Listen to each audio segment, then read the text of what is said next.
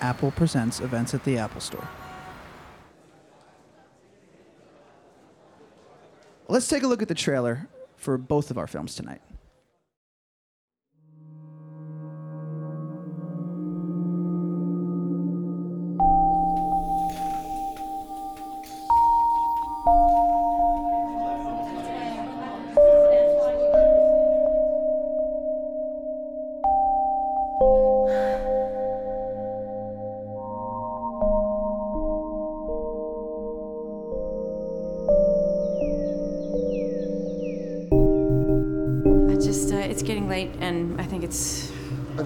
Plan to. No, we really kind of didn't.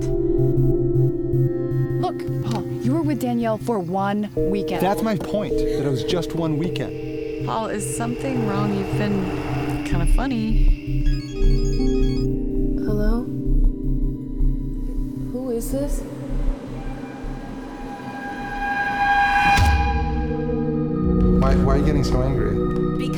Because, I, I'm, I want to be by myself. Do you understand? I'm trying to be here for you. I don't need you to be here for me. I didn't ask you to be here for me. You think you know everything there is to know about me.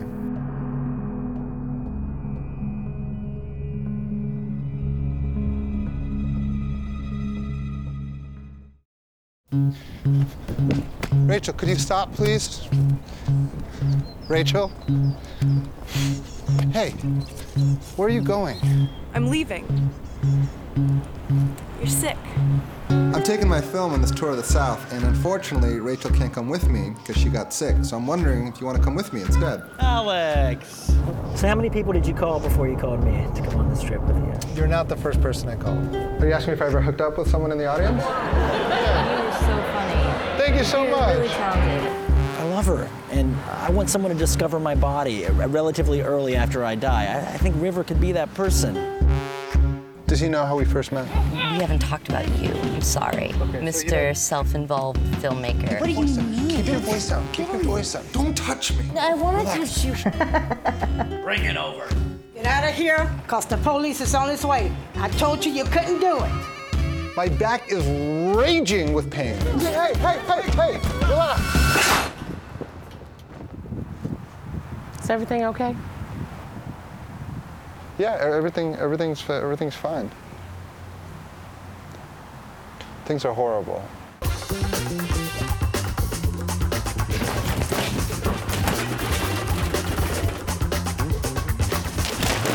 To live fully, one must accept that life must end. I'm ready to die, which means I'm ready to live.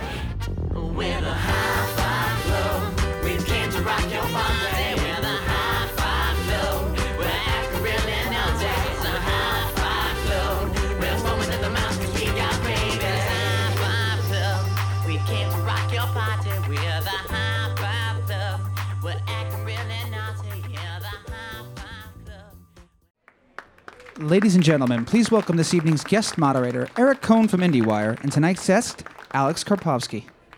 Hi, Alex. Hi, Eric. How's it going?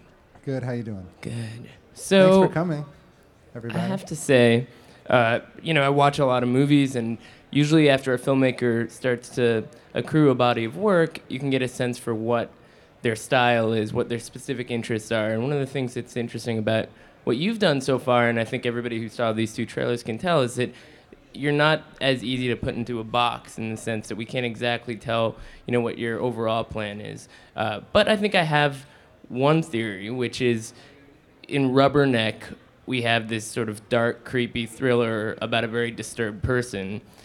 And in Red Flag, we have this very light, funny comedy about a very disturbed person. So, I see where you're going. where, where, you know, what is it that interests you about, about writing these very neurotic personalities? Well, partially write what you know, and I feel like I'm a very neurotic person, so I feel comfortable writing from that space. Um, I'm more, I'm interested in character-driven stories. Uh, that appeals to me much more. Exploration of a psyche, uh, of a profile is much more interesting to me than a plot-driven story or an aesthetically driven story. I just can't make aesthetically driven stories with my budgets usually. So I just tried to focus on the people, and within people, it's stories of obsession and neuroses that I'm most drawn to. And I guess the best answer I can give you as to why is just because I can affiliate with those people, and I feel like I have enough familiarity with them that I could uh, heighten them for comedic effect in comedies and make them hopefully engaging enough in dramatic elements to be seductive and worth watching.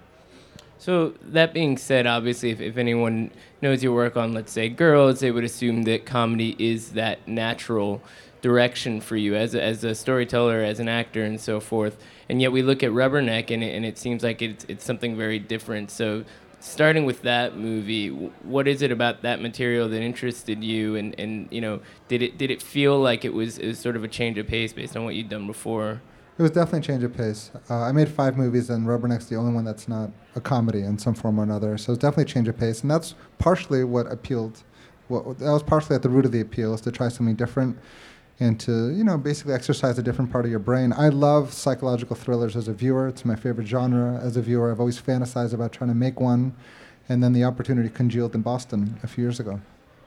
So, so walk us through that process. My understanding is that this was actually based on a, a true story to some degree. Yeah, inspired by real events, and I and I only make that semantic difference because we did take a lot of liberties in the narrative uh, in telling the story. But the conceit is something that did happen. It was a true crime story in Boston. It's a workplace romance gone terribly wrong. There was a tryst that uh, happened over a weekend. Um, the guy got um, infatuated with this girl, and she was not interested in having it go any longer. And he slowly started to unravel. And when a new man entered the picture a few months later, uh, and a budding romance began to form between the new guy and the woman, the scorned lover embarked on a systematic sabotage campaign of this new budding romance with very unsavory and criminal consequence. So we took all that, but all the other elements of the story were fictionalized or dramatized for effect. So when you say dramatized, what do you mean exactly? Well, uh, I don't want to give too much away about Rubberneck, but the the unsavory consequences in Rubberneck were much more explicit and grisly than what actually happened. Both in both cases there was a criminal element, but we took it further in our movie for story reasons. And you talked about being inspired to some degree by crime thrillers. Were there specific movies that you were thinking about or filmmakers that inspired this particular story? A few, yeah. I really liked um, Caché by Michael Haneke. I thought it was a really good movie, and it definitely an aesthetic that we try to mimic at times in the making of this film. I really liked this film called Bubble by Steven Soderbergh, which I think is underseen, but I really liked it. It's a very simple, lo-fi, stripped down um, triangle, love triangle about infatuation uh, with criminal consequences. Um, those two were really big, and I, I, I'm a huge Fatal Attraction fan. I think it's a really fun, splashy thriller, and we try to mimic it in certain ways as well. And so, in, in terms of atmosphere, I mean, given that this was new terrain for you, did you have a sense for how, how you would map out creating that the mood for the movie? You know, did, were there did you have specific mentors, you know, outside of the comedic realm who kind of showed you how to cultivate th- this thing since it wasn't, you know, quite as familiar turf? No, I wish I did have mentors and gurus along the way, but this was a guruless um, thing. We, I mean, out of the five movies that I made, this one was the only one that we had a tripod for. This is the only one where we committed a significant amount of our budget to lens packages and to lighting, and we, we put a lot more care and time into the aesthetic of the film. Uh, and we storyboarded the whole thing. Most of my other movies are run and gun. There's a lot more spontaneity and, imp- and improvisation, and this is something that we just wanted to make much more uh, with a lot more precision.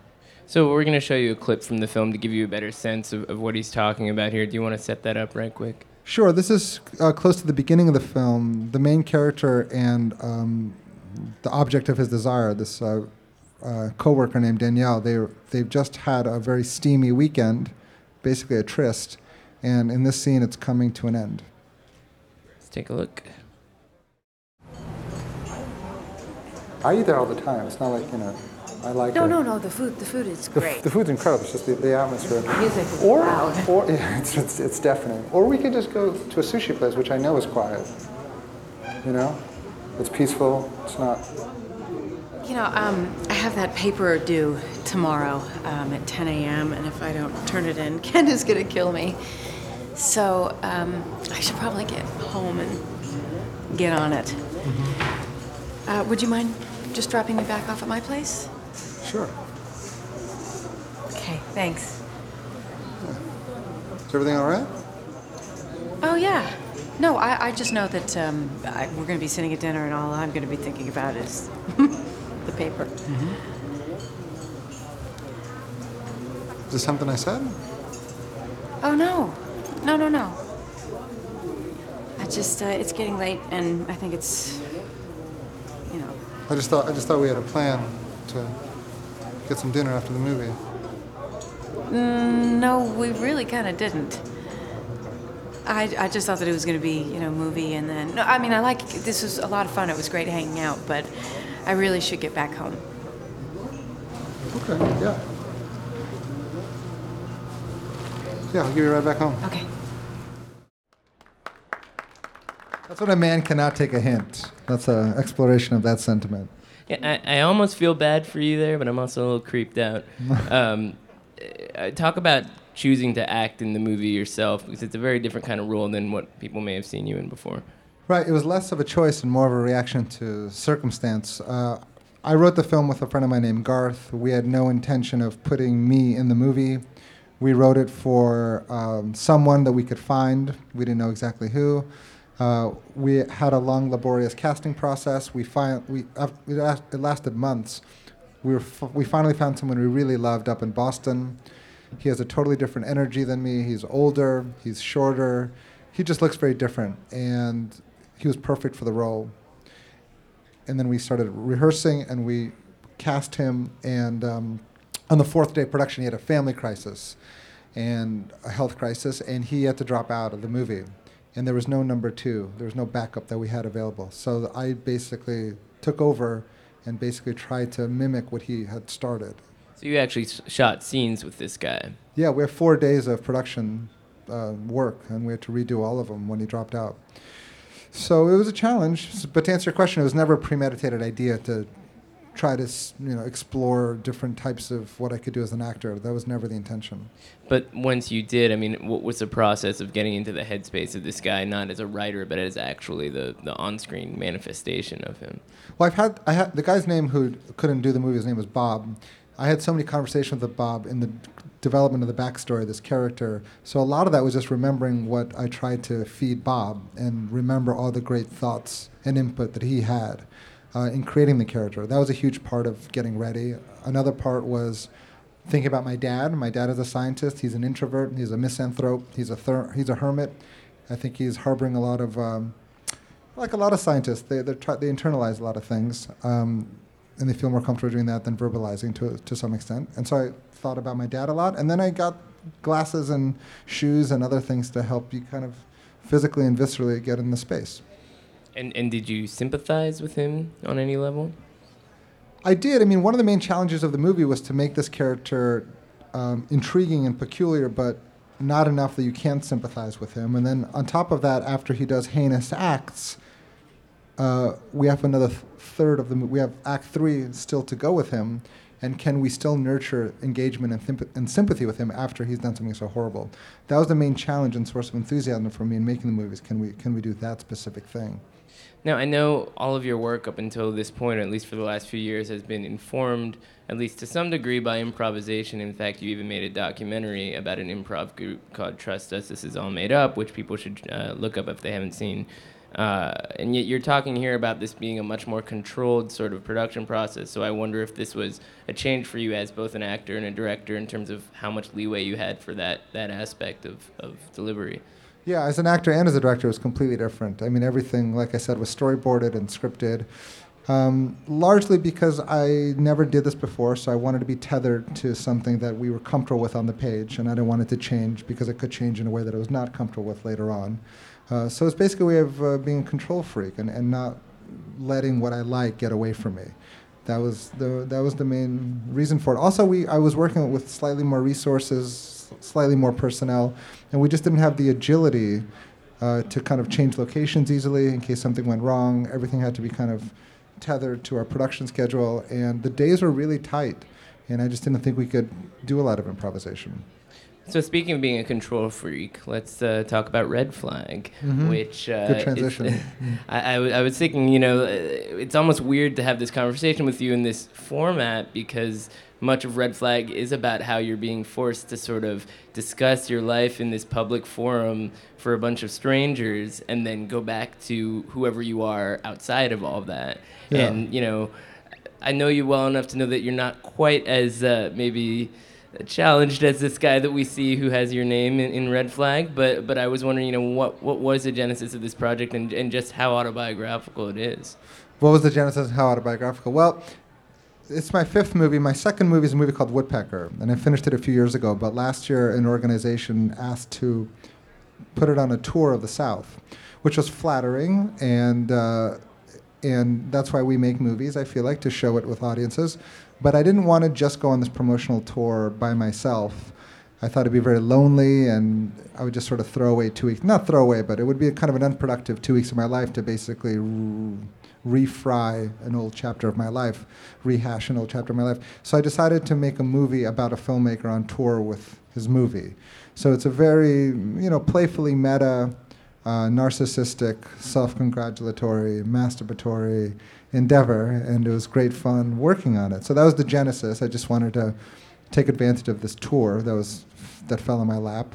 And how autobiographical? Well, I, I basically tried to. The main character's name is Alex Karpovsky, which is my real name, so that's some indication. But he was. I try to amplify my own fears and neuroses and delusionals, delusional ambitions, for comedic effect. And and that, and that sort of stuff just I find funny. I like. I think Larry David does that on Curb. He plays a caricature of himself. You could argue. Louis C.K. I feel does it on his show. Um, Woody Allen certainly did it in a lot of his early films. And um, there's a movie called The Trip by Michael Winterbottom with Steve Coogan and Rob Brydon, and they basically, I feel, play caricatured versions of themselves. They call each other Steve and Rob.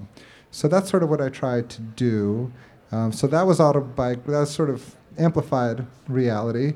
And uh, but the movie is basically about I go on tour with this movie, and a groupie follows me, becomes obsessed, and I try to ply her away and hook her up with my friend. That's the middle of the movie anyway, and that's never happened. So that's completely fictionalized. We could take that off the table for now. For now, for now, right. So we do have a clip of that one. Can you set that up right quick? Yeah, so this is sort of in the beginning of the movie as well. Um, uh, how to succinctly set this up. I basically was supposed to go on this tour in the movie with my fiance, but we broke up right before the tour started. So I called a bunch of friends to join me because I didn't want to be alone. The last thing I, my character wanted to do was be alone with his thoughts for seven hours a day in a car on this tour. So he decided to bring a friend along, but he had to go through like eight or nine names before one of his friends finally agreed. So this friend agreed to go with them. They're not close friends. Uh, and the point of the scene, I guess, uh, was to basically get these guys to start bonding with each other. They're not close friends, but their relationship will go through a lot of uh, a lot of stress is going to be applied to it. And for the audience to care about it, I wanted to kind of build the foundations for a bromance. So that's one of these building blocks.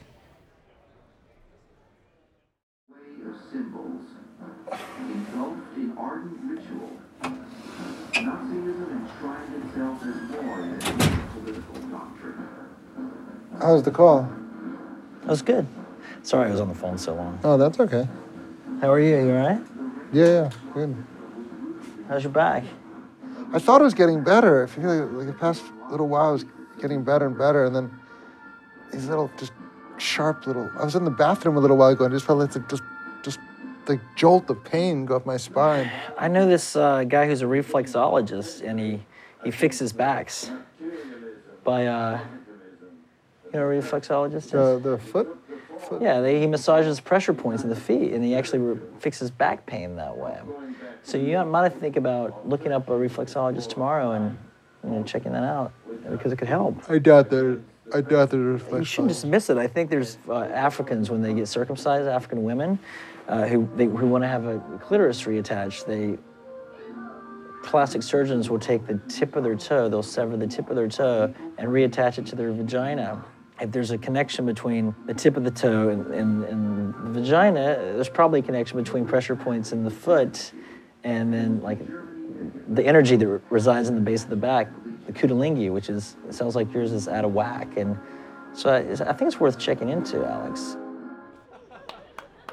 That's kind of the movie, like two morons talking about stuff they don't know for about 85 minutes.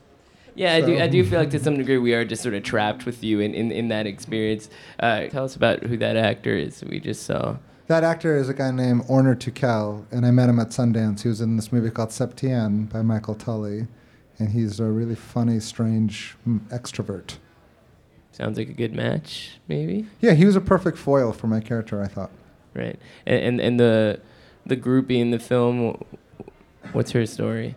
Her name is Jennifer Prediger. She's a fantastically gifted actress, and I met her at Sundance as well. I met both of these guys about three weeks before we were supposed to shoot the movie. I started getting panicky about who's going to be in it, and then these guys just stumbled into into my life. And Jennifer was in a movie called Uncle Kent by Joe Swanberg, who's a very prolific filmmaker, and uh, she's just incredibly funny and sexy and a wonderful improviser. This whole movie was shot without a script. It was shot with a 30-page outline. And again, I think that's how Larry David does Curb. He has like a seven or eight page outline for his 30 minute shows. So we basically did the same idea. Every scene in the film, I kind of wrote a synopsis for, three or four sentences for, and I tried to find actors that could hit the beats of the scene in their own words. And, uh, and these guys did a great job.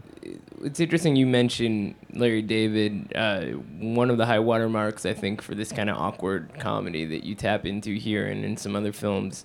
Uh, I know that also being involved with girls, you've had some interactions with Judd Apatow. Uh, is there anything about you know that sort of mentality? I mean, I know you mentioned bromance, for example, as, as sort of like a, a shorthand for a certain kind of comedy. Are there are there things about that kind of mainstream form of comedy that, that have inspired you as a, as a storyteller or as an actor? Well, no. I, I feel like what we're trying to do is a little bit more raw uh, and less formulaic. I don't want to say formulaic in a bad way, but because I, like the formula a lot of the time. In fact, with Judd's movies, if there is any formula, I usually really, really enjoy it. But there's actually a lot more dramatic resonance with his films than a lot of other movies. And in fact, his last movie, which is probably my favorite movie, it's not a bromance at all. Anyway, um, I uh, I kind of lost sight of the question, but basically, I try to make something that's a little bit more stripped down and raw. Uh, and and I don't know if I'd call this movie a romance. I'd, I'd call it more of like a love train, a uh, love triangle, like kind of like Rubberneck, or maybe the, a love rectangle because there's a fourth girl that enters. It's a love rhombus. That's what it is. Whew. You're inventing new get there. categories left and right here. so, so uh, speaking of girls, I, I do want to get into that show to some degree. Uh, obviously, some of the, the, the seeds of your involvement there were your appearance in Tiny Furniture, which was a first feature, or not not not first feature, but it but it was a, I think for a lot of people the first encounter people they had with, with Lena's Lena Dunham's sense of humor, and and uh, I'd be curious to, to learn from you. Uh, when it got to the point where she was going to have a bigger opportunity and she wanted to bring you along, you know, what were what were was your expectation for what that kind of a show would be like? Well, when I, I, I didn't think girls, I didn't, I didn't know if anyone would watch the show, and that's not because I didn't believe in it. I believed in it tremendously, um, I, and I have a tremendous amount of faith. I think it's because I believed in it to, in, to such a large extent, is because I was very pessimistic. I liked it so much initially because it was very, it's, it's, it was very narrow and specific, um, and I thought. Um, and I thought, and it was really authentic, and I thought it would just, it would, people would just be very confused by it. They're like, this is not airbrushed. Where's the laugh track? Um, these are not the people that normally, these are not the faces that normally inhabit a TV comedy space. And the whole thing's going to be like, whoa, we don't get it. And a lot of people didn't get it. And, um, and I thought there'd be a lot more of those people. And I thought it would be a really small and sort of niche thing that would uh, only appeal to, like, yeah, like any niche thing. A very sm- I don't know if only girls between 23 and 25 would watch it. I didn't know if only hipsters in Greenpoint would watch it. Uh, I didn't know all these things, but because I think the story has, I, I, I don't know why a lot of people watch it. I guess, I mean, I know why I watch it and why I like it, why my friends like it, but I don't understand why people in Wyoming like it necessarily. Maybe it's because the problems and the issues are universal in some way, and maybe as a kind of totally different reason, maybe it's like um, there's sort of this, I don't know, there's something really authentic about the show that I like.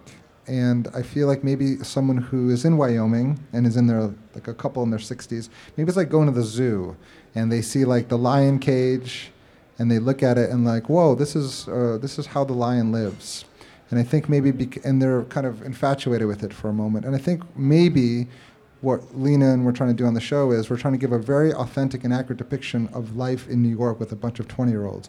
And for these people, it's very exotic. It's very confusing and remote, but they're interested in it because it's because they feel it's real, and because they feel they're getting an accurate depiction of the life that they don't know and maybe are interested in. But we're not trying to romanticize a life. Uh, this is not Sex in the City. These are not ideals. Uh, this is not Beverly Hills 90210. This is not the perfect high school experience. This is something hopefully that's reflective of what's really happening in Williamsburg or in Greenpoint. And I feel, living there, I feel that it is. And remembering my past, the little of my past that I do remember, it is accurate. I think to some degree you could apply that description to Red Flag as well, in, in the sense that it allows people to see this very unique kind of lifestyle of a filmmaker on the road. Girls, by comparison, has been an interesting journey to follow because this character has been able to evolve. So I'm curious to know, you know, how, how much input do you have into how you know things have been coming along, especially now that you know for those who have seen the most recent episode, we know that the relationship between your character and Zosia Mamet's character has really reached an interesting point in its development. Yeah, what's so fun about working on a show that's ongoing? I've never done anything in TV by a long shot. And what's interesting is that you're, and if the show is seen by some people, is the show, and there's a big break between seasons as we have, and obviously a week long break between episodes, is that the, the narrative gets sort of woven, in, woven into a public discussion because of the internet largely. And it can reverberate and, in some ways, respond to that discussion, especially for sh- as we go from one season to the next. And I feel like uh, people's sentiments and their opinions does register with the writers, especially with Lena, and it makes it feel like a very organic and pulsing live thing, and that's very fun to do. It's really fun to be able to talk about Ray Ploshansky, and then when we go back into production at the end of March, to kind of go back into his role. Like that's you never have that option with film, unless you're doing sequels, which most indie films don't do.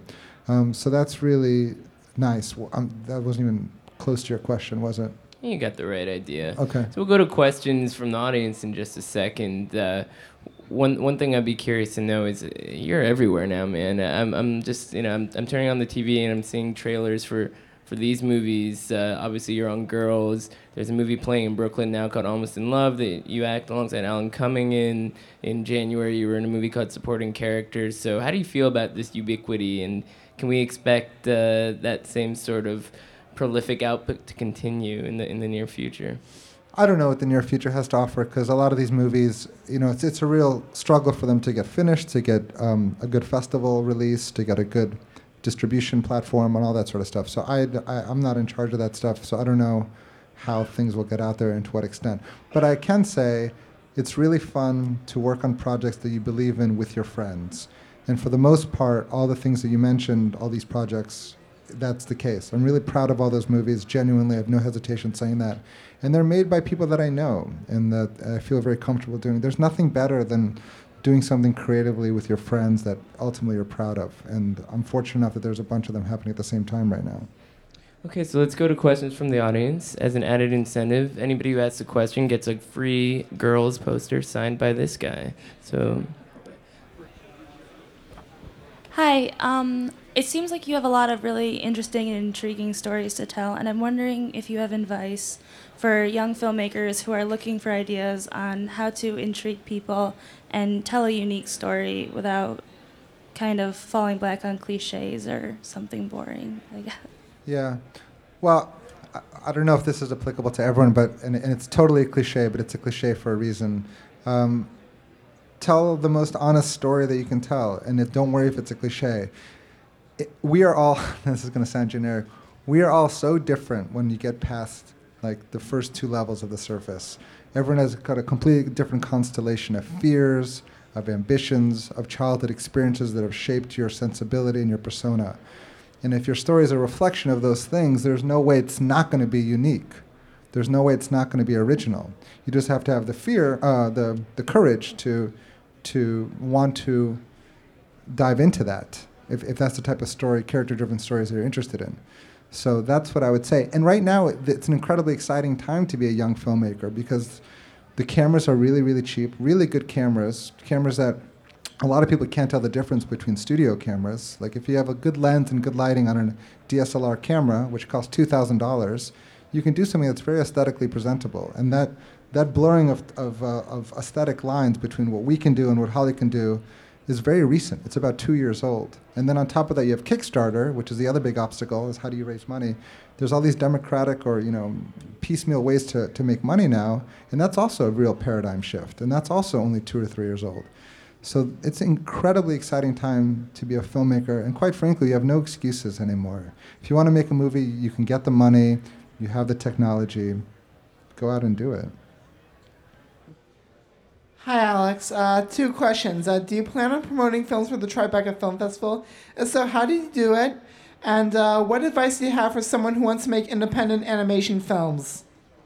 Uh, I don't know anything about animation. I'm sorry, but I would say if there are people that you like in the animation world, just email them. I know people think no one responds to your emails, no one will read your emails, it'll get lost in some sort of assistance email. Ultimately, a lot of the stuff does get through to people, and if you're sincere and you're eloquent and you make some sort of a pitch, a lot of people do respond to you. And maybe you can include a sample. I read a, I heard a WTF podcast by Marc Maron where he interviews Tim Heidecker from Tim and Eric, and he basically, when he was 24 years old, they sent a video to Bob Odenkirk, who was doing Mr. Show at the time, and he's like, "You guys are awesome. I love the five-minute video that you sent. Um, I love your energy. I love your weird email that you included with it. So let's have lunch." And they had lunch. They dazzled him, and that became the start of their journey, which I think is a very interesting journey. So I don't I know nothing about animation, but I do know that stuff definitely happens that way. And the first question is something about Tribeca Film Festival. Well, just to clarify, this this movie is being released by Tribeca Film, which is a distribution arm of Tribeca Film Enterprise. so- Right. Yeah. So Rubberneck premiered at the Tribeca Film Festival, and Red Flag premiered shortly after that, the LA Film Festival. But Tribeca Films, as Eric said, is releasing both films. And yes, I'm definitely trying to promote both films with Tribeca Films' help. That's one of the reasons we're here today. Yeah, you're welcome. Um, from a television aspect and from a film aspect, what, do you have any favorite TV shows that you watched growing up, and any favorite films that you've drawn inspiration? I mean, I know you mentioned a few for Rubberneck. Fa- I mean, t- favorite TV, it's like a wasteland of TV. I grew up watching really horrible network television for the most part. Three's Company, Facts of Life, Silver Spoons, Diff'rent Strokes. I mean, yeah, I don't know why, but that's what I grew up watching. There was no Netflix when I was growing up. Uh, but a little bit later, I don't know if it was high school or when, but I got really into the Larry Sanders Show with Garry Shandling, and that was the first show that I thought this is really amazing and something really special and, and really, really, really, really funny. That was the first show that I remember being kind of blown away by, comedically. And movies, too, too many to mention, but a movie that really inspired me to start making movies was Sherman's March, which is a documentary by Ross McElwee, and uh, I think it's a really interesting uh, interesting doesn't begin to describe it, but just a very honest, funny, courageous, completely original film. Uh, this is just a general question about i filming with improv. Um, do you find it challenging because uh, you have to do so many takes sometimes for a certain scene, and then do you find something that works with the improv and then have to reshoot it, or I, I'm just curious how. It Yeah, works. no, it's it's very tricky to, sh- to shoot improv. It's it's very hard to have physical continuity from one take to another. And if you guys are doing totally, if you're going to totally different zany places from take to take, it's obviously going to be hard to intercut those takes. So I don't try to. I do very. I try to make my improv as structured as possible. Basically, I don't try to. I, I keep my actors on a leash. I let them change the words, but the ideas, the motivations, what's at stake cannot change. Otherwise, I'm not going to be able to edit this. So I try to kind of localize uh, the room for improv as much as much as I can. And I also like to shoot multi-camera. I like to shoot two cameras at once, which will obviously get you a lot of jams uh, in the editing as well. I like to light from above, so the actors have sort of 360 degree room to move around, so we won't see a light stand or anything like that. So they're not physically. Um, you know, there's no physical problems. But I would just try to keep it as contained as possible. Otherwise, you're going to end up being very limited or being forced to reshoot, neither of which you want to do. Hi. Um, I was just wondering, as a student filmmaker, uh, the word networking is constantly drilled into our brains, and I was wondering how um, networking has helped shape your career and how important it's been into making your films. Yeah, I mean, it's very important. Networking can can mean two different things. I feel like it could mean trying to schmooze with executives over martinis and climbing a ladder, in a sense, or it could mean getting drunk at a film festival and talking to like-minded filmmakers. So I've only done the latter, and it's it's completely. That's how I've been able to make my movies. That's how I've been able to act in all these movies. It's how I met Lena Dunham. That's how it's how I met all these filmmakers that I really like collaborating with. And uh, it's a huge part of being a filmmaker for me. I mean, filmmaking, as we know, is an incredibly collaborative medium, especially uh, when you're doing a low budget movie, you have to depend on so many favors and uh, so many so much volunteering of time and energies. And unless you have this sort of network of, uh, of people you can rely on it's going to be very hard to make a movie. There are exceptions to this but that, that's generally the case. And there's a lot of bartering like you know I've, I've countless times i've uh, you know acted in someone's movies for two or three days so they would operate a boom microphone on my movies for a few days. That happens all the time. There's a lot of back scratching involved so that's sort of the short answer. And then one little thing I could add is a lot of people go to film school, and I'm sure you can learn a lot. I personally don't do well in those type of environments. It feels like what a lot of people get out of film school is the contacts and, and the networking from there. But I feel if you are social, or if you can drink a few beers and get social and go to a major festival like South by Southwest, or one of those type of festivals, you can get a lot of networking done as long as you're not annoying and not too needy, um, you can meet a lot of people very quickly, um, and that'll definitely help you make movies down the road. Hi. I uh, recall in an episode of Girls, your character uh, made some sort of reference to Andy Kaufman. I realized as soon as you said that how much your humor reminds me of him. How much of an influence would you say he is on your persona and your work?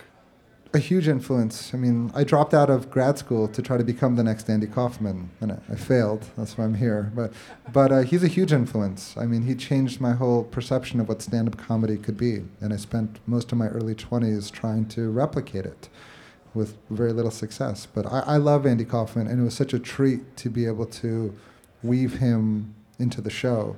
And, and more Andy Kaufman stuff will come onto the show. I'll add that Lena's mom Laurie, excuse me, Laurie Simmons, who's a very talented artist, she grew up with Andy Kaufman. They went to school together. Her father was Andy's dentist, the, the whole family history.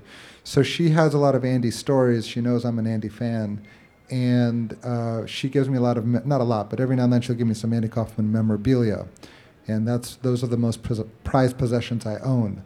So when Ray makes his little speech to, to Shoshan in the subway, that the only thing he owns is, uh, 8 by 10 of Andy Kaufman. There's a lot of truth to that for me. So, if you like what you saw tonight, both movies are opening this Friday at the Film Society of Lincoln Center, and Alex will be there as well. And we really appreciate you coming out tonight. Thank you. And the movies are available on VOD and iTunes nationwide as of today. Yeah. There's that too. Thanks. Thank you very much.